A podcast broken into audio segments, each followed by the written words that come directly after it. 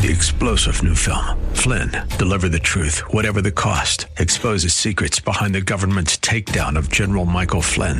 Flynn knew what the intel world had been up to. He ordered the first audit of the use of contractors. This set off alarm bells. He told the truth. He was the most dangerous person for Donald Trump to hire. They had to get rid of Flynn. Flynn, Deliver the Truth, Whatever the Cost. Available now. Watch it today. Go to SalemNow.com. SalemNow.com.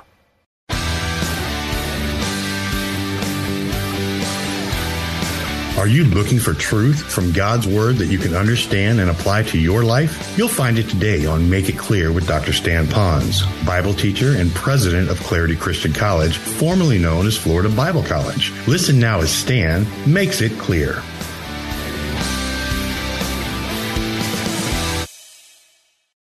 Well, let me give you three practical ways on how to reflect in God's Word here. All right? It says here, he who looks intently into the perfect law of liberty. Now, that word look intently is a lot different than just read it. I know, my point is to read it. I got that. But it's really more of a research, and here's where I get that. That word in the Greek, look intently, was the same Greek word that Peter used to describe what he did when he ran to the tomb on Resurrection Sunday. He didn't glance in there. He gazed in there. Who's missing? Where did he go? Is he hiding? What's that cloth doing there? Why is it folded this way? So he was studying that. Now, just as he studied that about the Lord and where he was during that resurrection experience at the tomb, that's what we do. We intently look at that Word of God with the purpose of knowing it accurately, for the purpose of applying it. And part of the application is to communicate it to the world, to change the world. And so that's what that means. So we need to really get into it and not merely glance at it. Now, I put together here what I call take a step. Now, I didn't have you fill in the blanks because I wanted you to all have the same thing. We teach this in a little bit more in depth when we teach the Spiritual Maturity Seminar. You all ought to go to that if you haven't been to it. It's going to cover a lot more than what I'm doing this morning and a whole lot of other stuff around it in a notebook that'll have about 60 pages in it for you, no charge Sunday. I know that sounds like an infomercial. I'm trying to get you to the seminar, to get you to the material, to get your life to change. It's all about life change, not just seminar attending. But look at the take a step right here, if you will. This is what you might want to take, cut it out of your notes, rewrite it again, put it in your Bible, tape it in your Bible, and follow this little take-a-step formula on how you could get more out of God's Word. Now, some of you are saying, boy, that's really good stuff. Now, let me give you a contradiction to this. You don't have to use my take-a-step method. There's a lot of others that are out there that are probably equally as good. Maybe there's some that are better. But whatever I have here is probably better than you who don't have anything. So at least take this and begin here. So let's look at it. So when you're reading the Bible, how am I going to get something out of it? I want to peer intently at it. I want it to change me. I know that every time I get in it, I'm going to probably find something I don't understand that doesn't make sense, and even worse yet, seem to even contradict what he said over here. So this book is full of contradictions. It'll seem that way because Satan wants to lie to you and tell you that. But there's enough Bible scholars out there today that'll tell you there are no contradictions in here. And that's why you need to stay with the program. So here it is. Question. Is there a timely promise? Is there an attitude that I need to change? Is there something to know, a command to follow? Is there an example in the Bible that I need to follow? Is there a sin that's revealed in the Bible that's in my life that I need to forsake? Does this Bible reveal something that God is doing for me or has done for me that I need to thank Him for? Is there a truth in here that I didn't know before that I'm going to embrace now as part of my belief system? I've learned the truth. Is there an error to avoid? A mistake that others have made that I don't want to make it so I don't have to be in bondage and I can have full blessing? Is there a biblical prayer that others prayed that God recorded in Scripture? And so if God put the prayer in Scripture, shouldn't I be praying that prayer too? So there's a whole list of things that might help you if you're serious about peering intently. So yes, reading the Word, but read it with a little bit more leaning into. Secondly, you want to review it. Verse 25 says, and continues in it. I like that phrase. So it does mean to review it, to put it into your mind. A lot of times people would use the word meditate. As I went through this concept of reviewing the Word, I came up with these 4 Bible guys. One is James, the other is Jesus, the third is David, and the fourth one is Joshua. Joshua says if you meditate in it, he says you'll have good success. David says, if you meditate in it day and night, you'll have good success. Jesus says, if you continue in my word, then you'll be my disciples. Apart from that, you're not a disciple. And then James went on to say, if you continue in it, again, part of the being free and the part of being blessed and how important that is. So I guess I ask you this question. Have you learned to meditate in God's word? And some of you say, I don't know, what is meditation? Is that like the yoga people do? Is that what I do? Is that meditation? No, all of you meditate. If you worry about anything from finances to fitness to your kids, if you worry, that means you thought about something that's a negative thought, and that's meditation on something negative, and it created worry. So if you want to have happiness, think on that which is pure, good report, virtuous. And I'm going to tell you, that kind of thinking, meditating on God's word, will bring you that blessing. So yeah, you want to read it. You got to review it over and over again. It does take time. That's how you be blessed. But also, number three, you need to remember it. And it says, and not to be a forgetful hearer. You want to memorize it. Oh, I tell you, that's important. And I know that's very difficult for you, but I'd like for you to really begin to try that. I know you can memorize recipes. Those of you that are into music, I'm sure that when you sing, you don't always have all the music in front of you because you memorized it. Those of you that sing a song, you don't look at the words as you're singing. You know the song in your heart. You know how to do that. You memorize directions, so you don't always use your GPS, do you? So the bottom line is, we have the ability to memorize things of the street and the world. And some people say, oh, it's harder to memorize God's word. Maybe it's because Satan is working against you more on that. But it's more likely that God says, because you're memorizing my word, that's uniting with my spirit, all about my personhood. So since it's all about me when you're memorizing it, I'm going to empower you to help you. And so God will do that. When you take God's word into your heart through reading it and then reflecting on it and then really memorizing this thing in your heart, it does something supernatural inside of you by remembering it. Then you can call it to your mind when you do go through struggles. So we talked about receiving it, and we talked about doing it in a way with four hearing aids, and we talked about how important it is to get into God's word and own it for ourselves. But number three is, I must respond to God's word. Most of us can do some of these other things. You know, you can read it, you can study it. A lot of people are in God's word. There's some people that go to one Bible study after another. Some people have one DVD in their TV unit or another. Some have it in their cars and they're listening to a CD while they drive. And I'm not putting any of that down. In fact, I want to just commend you on all of that. But I want you to be very, very careful that no matter how much of that stuff you have and how much of that stuff that's coming in, is it changing your life? Are you letting it change your life? And that's why it says here, but be doers of the word and not hearers only. Now, it doesn't say don't hear the word here. It says don't be a hearer only. Then it says deceiving yourselves. Now, folks, I'm going to be quiet for about 5 seconds because I want you to hear what that just said. Be a doer of the word and not a hearer only, deceiving yourselves.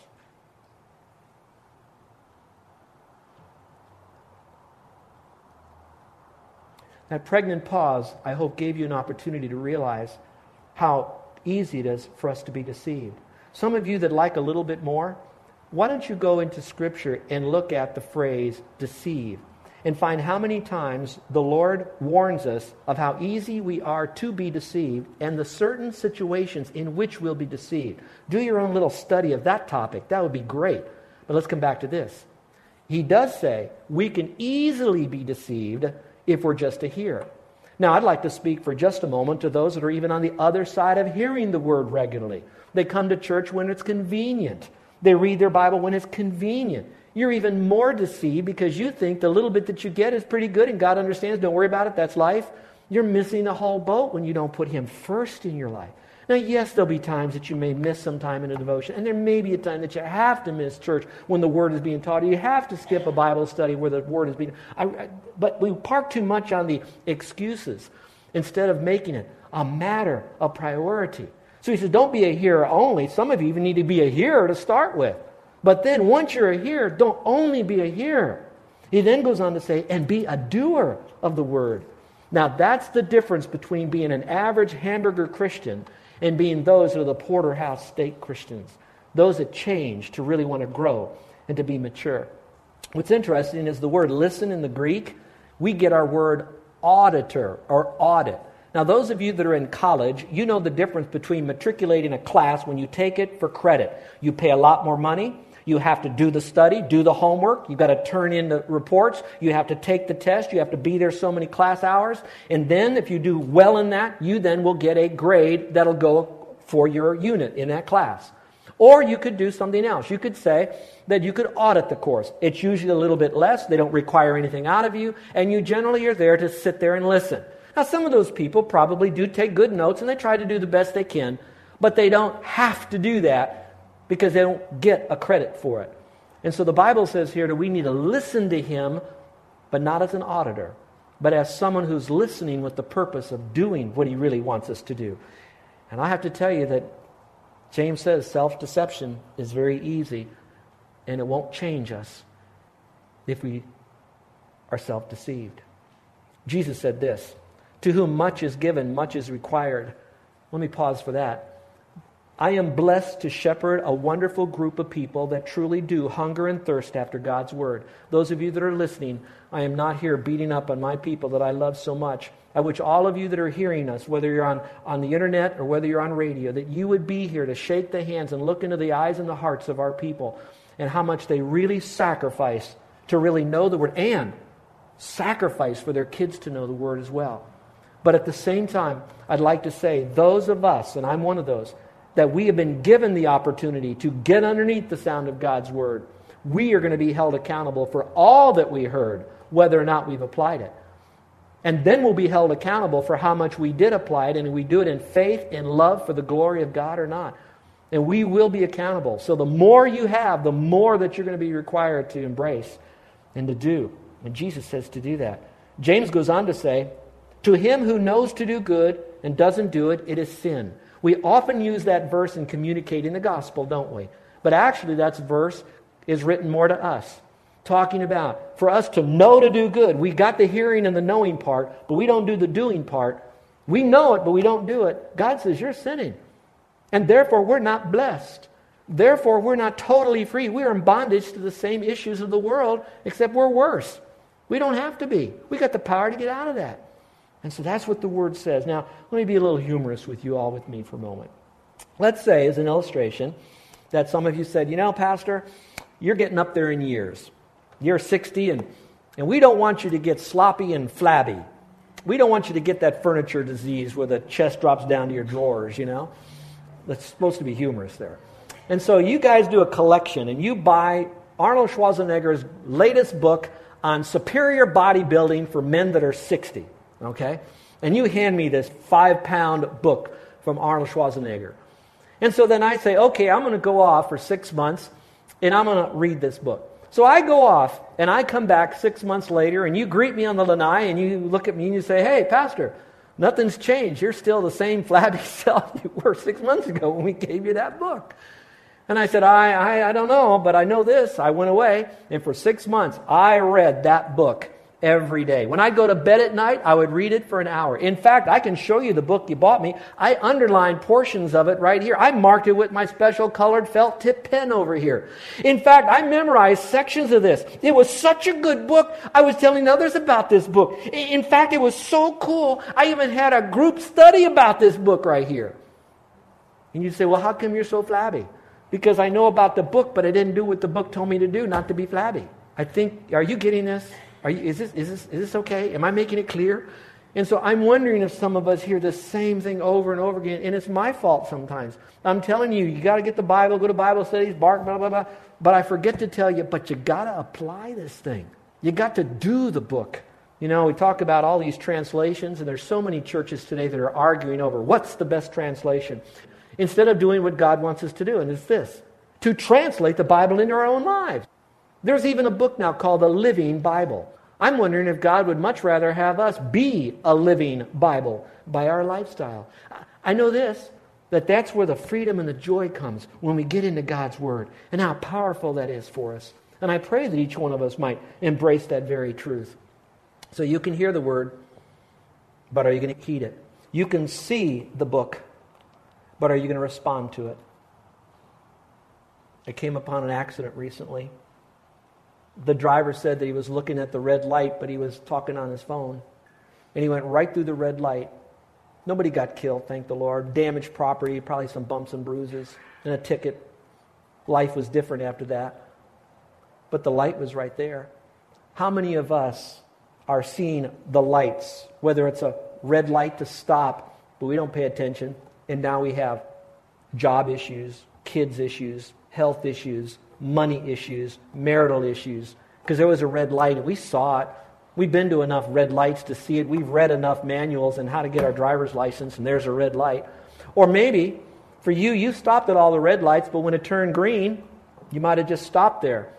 And you were dilly-dallying, and it said green, but I'm too afraid, and I don't want to take risks, and maybe something will go wrong, and so I realize they'll make fun out of me if I go through this green light over here, and the light is green.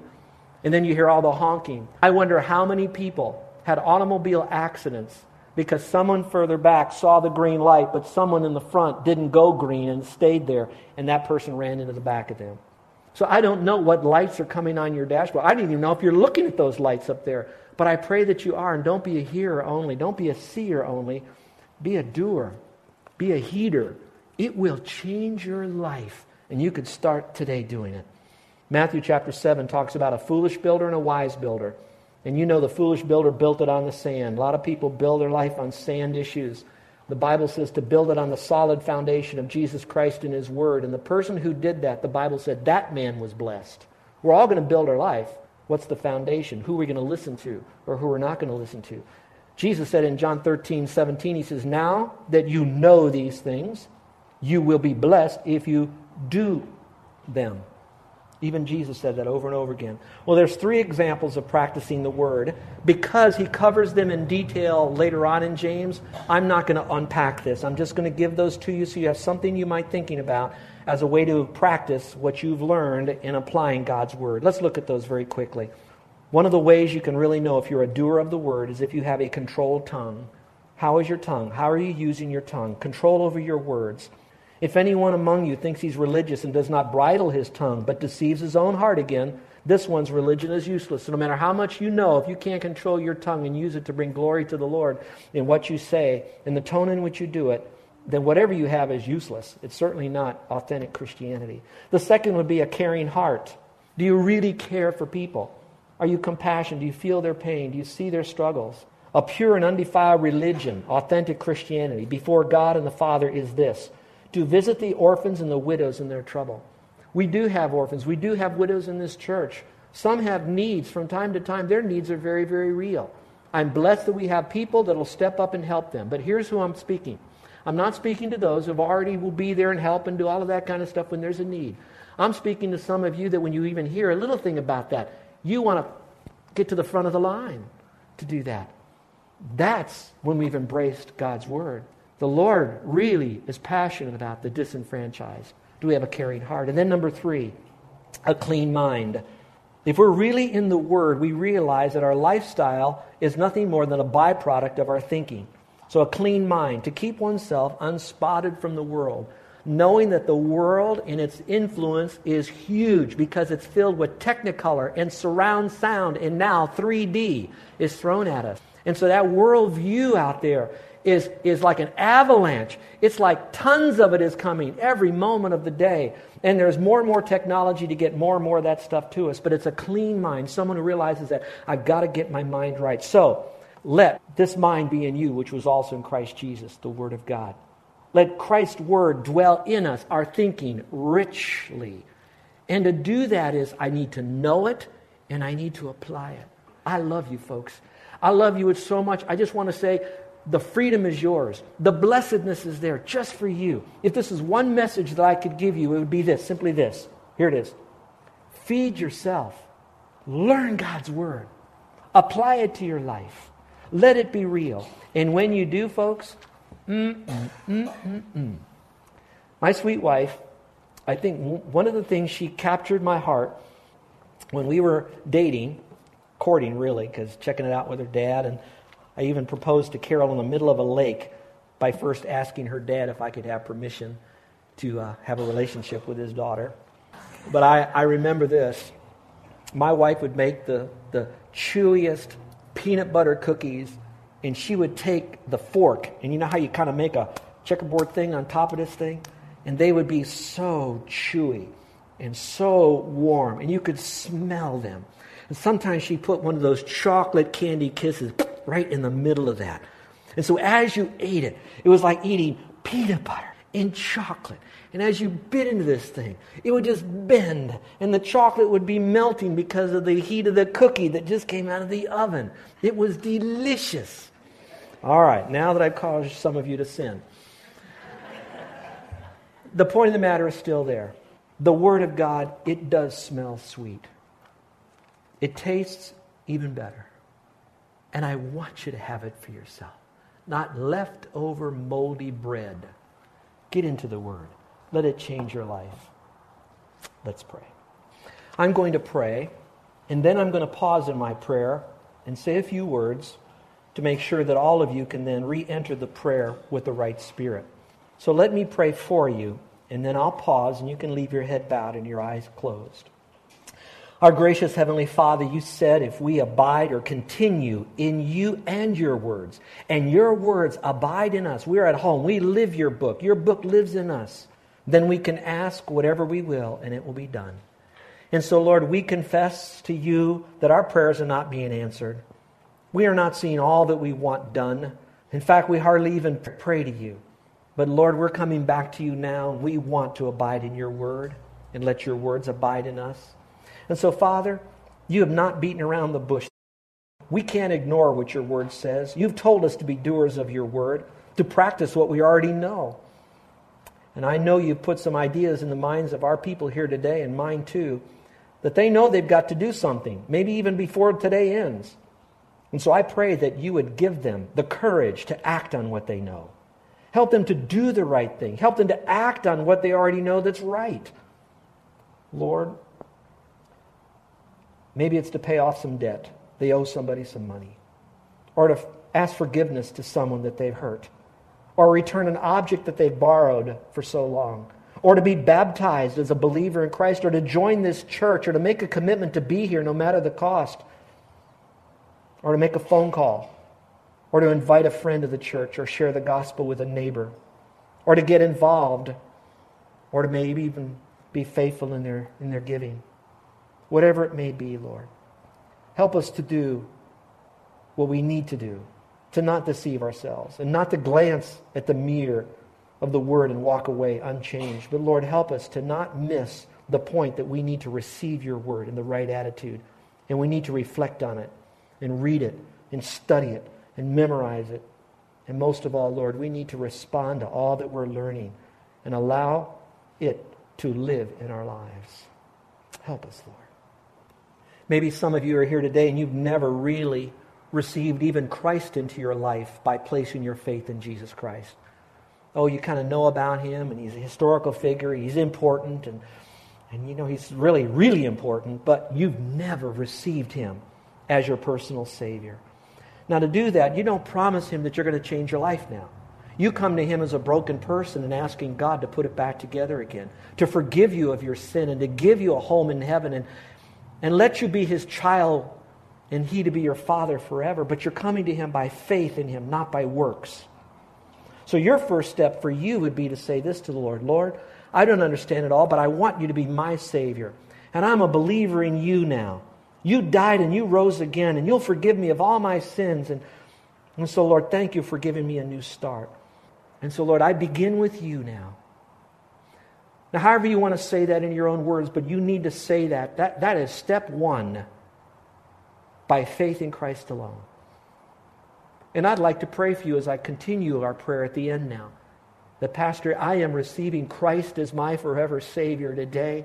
I know that I'm going to heaven. It is not by my works. I thank you that my sins are forgiven, Lord. My heart is grateful for what he's done for me. For the rest of us right now, maybe it's something a little bit more that you need to do. I don't know. But let's go to the Lord now and maybe make a renewed commitment to come to him at this time. Our Heavenly Father, I want you to help us to live your word this week. All of us, me too. And that we want to apply even what we've heard today. And so, Lord, all your word is true, and it's accurate, and it pierces even to the dividing apart of my soul and my spirit, my joints and my marrow, and it discerns my thoughts and the motives of my heart. Lord, we've seen areas in our lives we need to work on today, and by your grace, your mercy, and only your power, you will change it. We're releasing you inside of us as we surrender to you. Give us the strength and the courage to do what we know we need to do, no matter the cost, no matter the change, no matter whatever consequences. It's whatever it takes to clean us up, make us free, we pray. In your name, amen.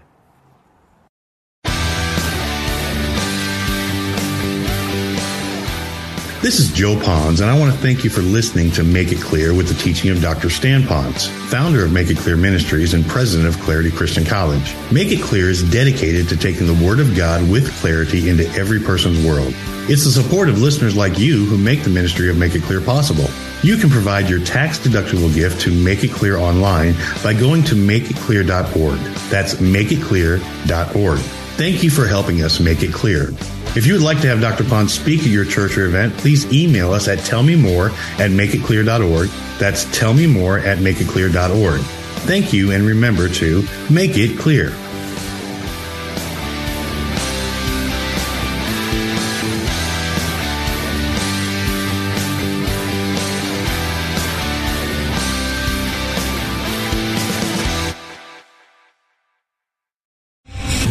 General Michael J. Flynn, head of the Pentagon Intelligence Agency, knew all the government's dirty secrets. He was one of the most respected generals in the military. Flynn knew what the intel world had been up to. He understood its funding. He ordered the first audit of the use of contractors. This set off alarm bells.